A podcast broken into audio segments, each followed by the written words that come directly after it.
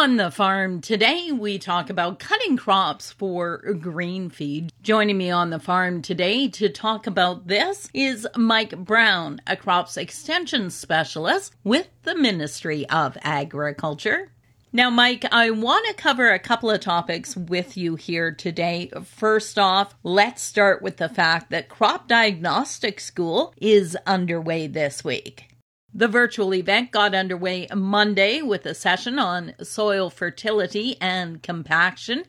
Well, today's session actually focused on insect and canola disease. Now, the thing we want to stress to producers is even if you haven't had a chance to already sign up and register for the event, you can still get involved in the next two sessions. Maybe fill us in on what's happening tomorrow on Wednesday.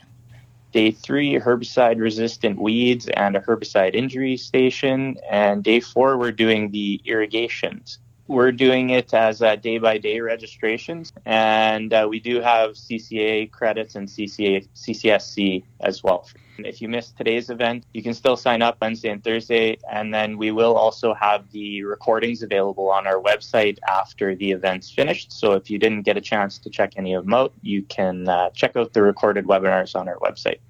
Now, if somebody is interested in taking part in the event, how can they do so? So the registration is online. You can find the link to it on saskatchewan.ca or you can go through the Prairie Certified Crop Advisors website. They have a link to the registration on their homepage as well. Final thoughts in regards to Crop Diagnostic Week that you would like to get across? Hopefully, next year we can hold it in person again and get some hands on demonstration and, and get out into the field. I think everyone would enjoy that. Mike, well, I do have you on the line. I also want to talk about the fact that we've seen some changes made provincially with respect to crop insurance that now allows for crop producers that are maybe looking at a crop that isn't as good as they would like to see. We're hearing that the kernels aren't forming in a lot of the heads. And with the situation with our livestock producers trying to source feed, cutting some of these annual crops for green feed is a very good option. Yes, for sure. So, yeah, crop insurance, like you said, they have doubled that low yield appraisal threshold values um, for their customers taking cereal or pulse crops salvaged as feed. Um, I guess some things I'd like to get out there if you're looking to cut any of those annual crops for feed, keep in mind those stresses that they're under. Um, you know, we think about hailed crops should be left for a couple weeks to be cut for feed to allow those nitrates to be metabolized. But plants that are stressed by lack of moisture can also have those higher nitrate levels.